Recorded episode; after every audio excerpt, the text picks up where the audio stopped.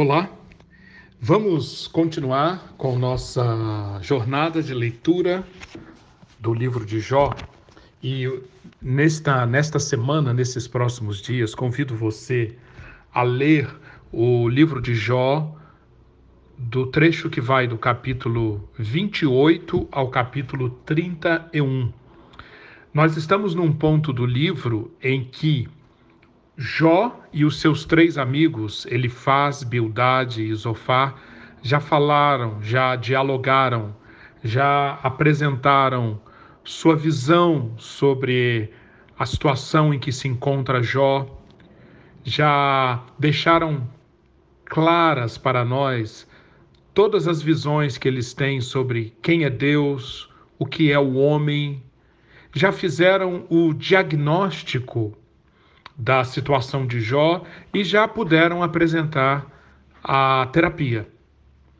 Quando chegamos agora no capítulo 28, nós estamos a, a, vamos ouvir as últimas palavras de Jó. Esse texto funciona como que um testamento de Jó. Jó vai parar de, vai parar de falar, quer dizer, ele acha que vai parar de falar, e e, a, e, e, esse trecho funciona como que uma, uma recapitulação, como que uma reflexão final de Jó sobre a, a situação em que ele se encontra e sobre e um resumo do que ele tem a dizer para Deus e para todos os que o escutam.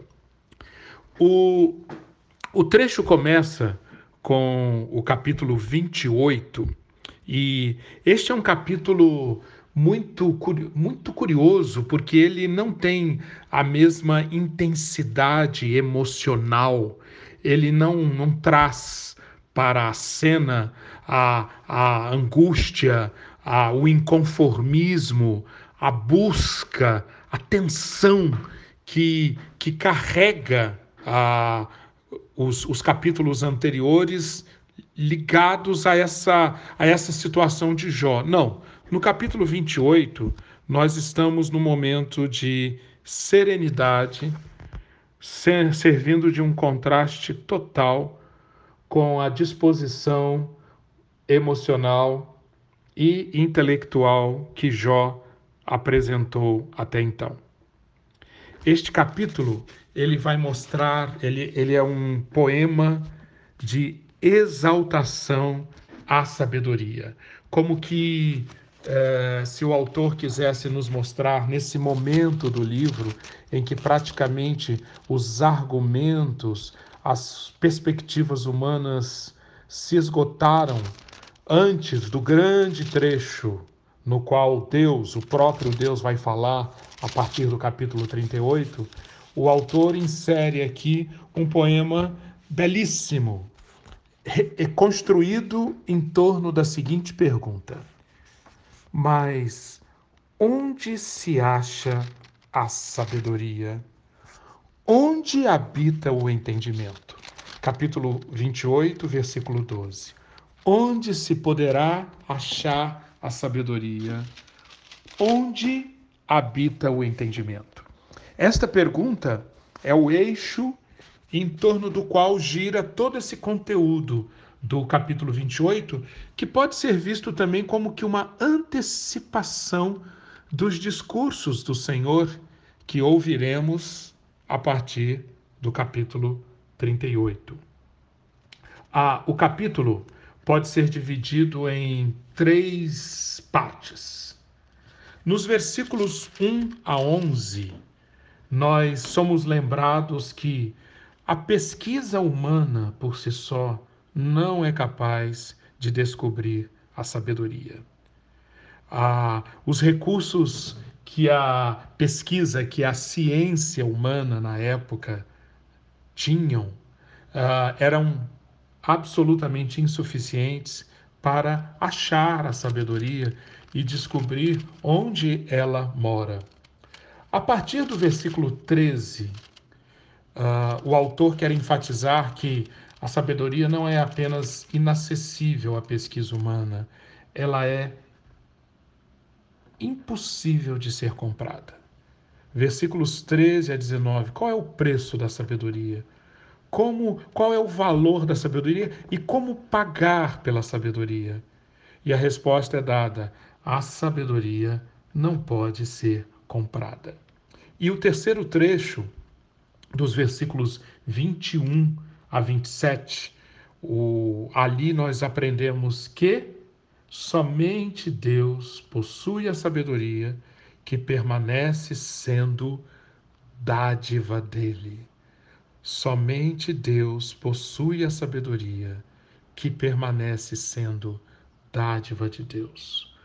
O capítulo então termina, versículo 28, com a definição clássica da sabedoria que nós conhecemos de outros trechos das Escrituras. Disse então ao homem: No temor do Senhor está a sabedoria, e evitar o mal é ter entendimento. A sabedoria está no, no temor do Senhor. O entendimento está em evitar o mal. O que que isso tem a ver com a história de Jó e com os discursos que aparecem no livro de Jó? Tudo a ver.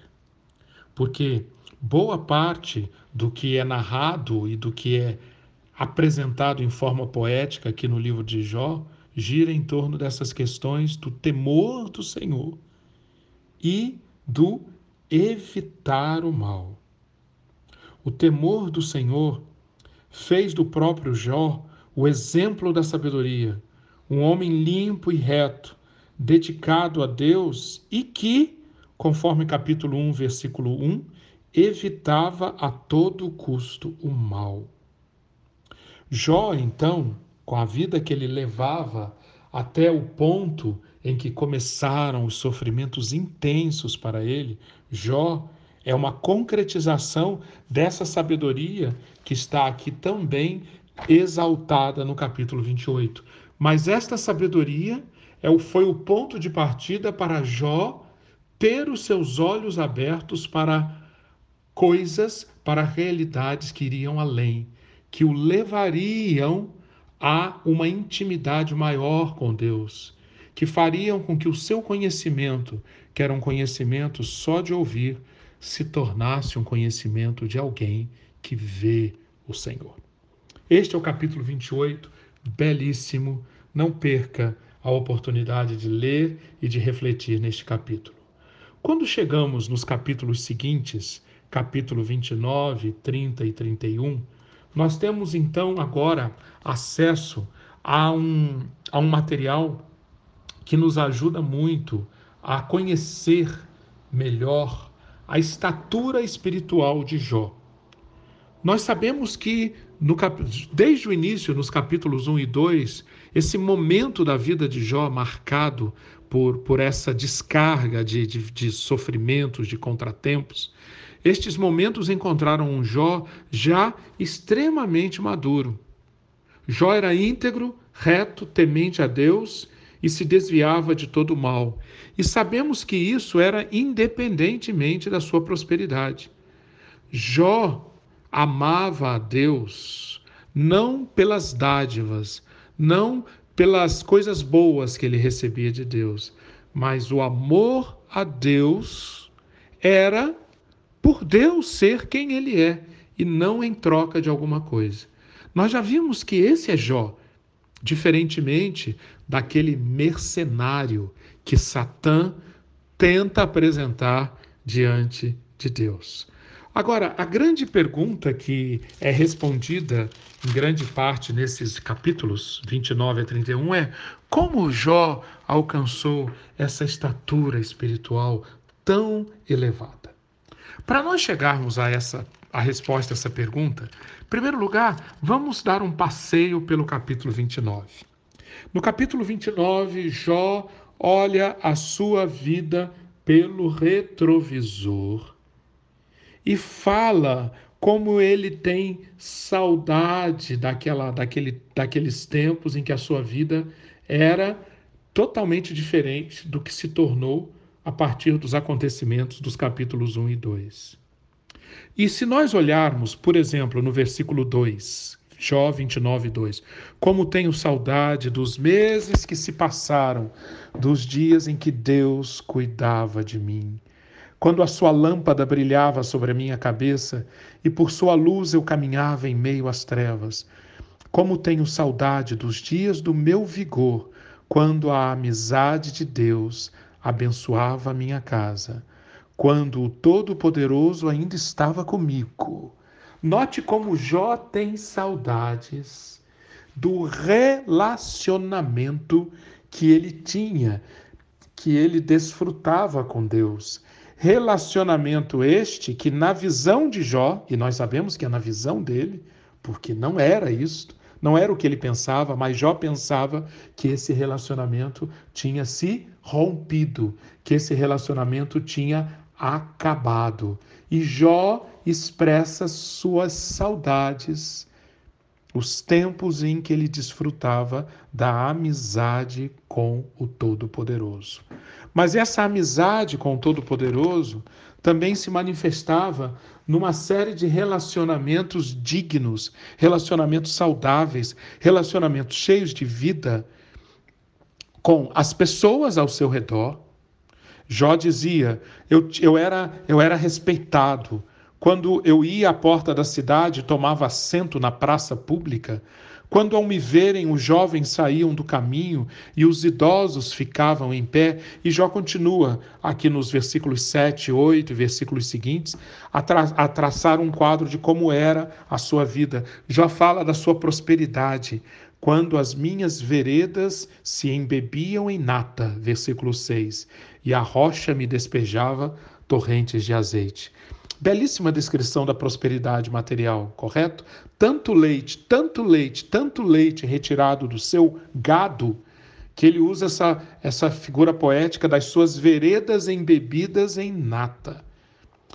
A Jó sente saudades também daqueles tempos, porque naqueles tempos a sua retidão, a sua integridade era reconhecida. Versículo 14: A retidão era minha roupa a justiça era o meu manto e o meu turbante. Mas também nós aprendemos que Jó, olhando para trás, ele via uma vida de absoluto compromisso em atender às necessidades das pessoas ao seu redor. Jó vivia um relacionamento vertical relacionamento com Deus vertical que se manifestava num relacionamento horizontal de completo compromisso em atender ao próximo de acordo com os recursos que o Todo-Poderoso colocava na sua mão. Versículo 15: Eu era os olhos do cego, os pés do aleijado. Eu era, versículo 15, desculpem. Agora, versículo 16: Eu era o pai dos necessitados e me interessava pela defesa dos desconhecidos. Eu quebrava as presas dos ímpios e dos seus dentes arrancava as suas, as suas vítimas. Esse capítulo termina com um belíssimo poema expressando a expectativa que Jó tinha sobre o restante da sua vida, levando inclusive até os seus dias finais, os dias em que ele morreria. Com que tipo de morte Jó ah, sonhava? Ele diz aqui no versículo 19: Eu pensava. Versículos 18 e 19: Eu pensava, morrerei em casa. Os meus dias serão numerosos como os grãos de areia. Minhas raízes chegarão até as águas, e o orvalho passará a noite nos meus ramos. Minha glória se renovará em mim, e novo será o meu arco em minha mão. Aqui então nós aprendemos um pouco mais sobre a vida de Jó, sobre um, uma, um tipo de vida que, desfrutando, e ele sentia isso, ele percebia isso, ele se regozijava nisto, desfrutando de um relacionamento íntimo, poderoso, intenso com o Deus Altíssimo. Jó, Jó transformava o privilégio das suas riquezas numa forma de ter capacidade de cuidar dos necessitados. Completamente diferente da visão que Satã apresenta de Jó, lembram-se capítulos 1 e 2, e também da visão que ele faz apresentou de Jó no capítulo 22, versículos 6 a 9. Você se lembra desse texto? Ele faz, diz: sem motivo você exigia penhores dos seus irmãos. Você despojava das roupas os que quase nenhuma tinham. Você não deu água ao sedento, reteve a comida do faminto, e etc, etc, etc. Um quadro absolutamente irreal sobre Jó, que depois, no final do livro, é recriminado por Deus, é rejeitado por Deus. Jó, Jó tinha uma um, uma gratidão profunda e um orgulho pelas suas realizações. Um, um, um orgulho não farisaico, mas um orgulho legítimo. Como disse o comentarista Francis Anderson, para Jó adotar a postura de um pecador encolhido e humilhado, teria que teria sido um tipo de farisaísmo. Observe, embora saibamos o apóstolo Paulo nos ensina com toda clareza que, no sentido estrito, não há ninguém justo diante de Deus. Romanos 3, versículo 10. O exemplo de Jó deixa claro que fazemos mal em achar que o ser humano é absolutamente mal, ou que ele nunca pode ser inocente ou justo. Quando chegamos ao capítulo 30, nós vemos um Jó continuando a descrever o seu estado anterior e agora lamentando, lamentando a sua situação. Nós vimos que os homens desprezam Jó. Capítulo 30, versículos 1 a 15 e versículos 24 a 31. Leia esses trechos. Mas Jó está absolutamente triste, lamentando, porque Deus também, na visão dele, o rejeitou. Versículos 16 a 23. Jó, dia e noite, é corroído pelas dores, como se um monstro o estivesse comendo. Versículo 16. Agora esvai-se a minha vida. Estou preso a dias de sofrimento. A noite penetra os meus ossos minhas dores me corroem sem cessar. Por quê? Jó diz: porque Deus, Deus o rejeitou. Deus se voltou contra ele com dureza. Jó diz a Deus: Contra mim te voltas com dureza e me atacas com a força da tua mão. E o capítulo 30, então, termina. Lembre-se que nós estamos caminhando para as supostas últimas palavras de Jó. Jó, então, antes do capítulo 31, que nós detalharemos na sequência, Jó termina com esse cântico de lamento que tem muito a ver com o capítulo 3, que nós já estudamos lá atrás, as palavras de lamentação de Jó. E Nesse capítulo 30, o cântico é terminado com uma belíssima poesia, uma belíssima poesia, na qual Jó descreve o seu estado, lamentando, lamentando que ele precisa tanto de ajuda e não recebe essa ajuda. A verdade é que ninguém dá a mão, estou lendo o versículo 24, ninguém dá a mão ao homem arruinado, quando este, em sua aflição, grita por socorro. E Jó tem, tem consciência que isto não está acontecendo em represália. Deus não está castigando Jó, com, é, em, em, em, fazendo com que Jó pague pelas suas omissões sociais, pela sua injustiça social. Não, não é certo que chorei por causa dos que passavam dificuldade e que minha alma se entristeceu por causa dos pobres. Mesmo assim, diz Jó, quando eu esperava o bem, veio o mal. Quando eu procurava a luz, vieram trevas. Nunca para a agitação dentro de mim. Dias de sofrimento me confrontam. Perambulo escurecido, mas não escurecido pelo sol. Levanto-me na assembleia e clamo por ajuda. Tornei-me irmão dos chacais companheiro das corujas. Minha pele escurece e cai. Meu corpo queima de febre. E no último versículo, versículo 31, uma poesia ao mesmo tempo belíssima e tristíssima. Jó compara a sua vida a dois instrumentos musicais, a harpa e a flauta. E o que ele tem a dizer? Minha harpa está afinada para cantos fúnebres e minha flauta para o som de pranto. Minha harpa está afinada para cantos fúnebres e a minha flauta para o som de pranto. Este é Jó nestas últimas palavras que ele tem a apresentar, palavras que são completadas no capítulo 31, que eu quero ler com você, refletir com você no próximo áudio, mas fica aqui o meu estímulo para que você releia esses capítulos 28, 29 e 30. Procure entrar, procure ingressar na mente, nas emoções de Jó. Procure ver o mundo da perspectiva de Jó. Isso será muito importante para você entender, para você estar ficar conectado com a cura de Jó, a cura de Jó que está por acontecer quando o Senhor começar a falar com ele. Reflita sobre isso. Deus abençoe você ricamente.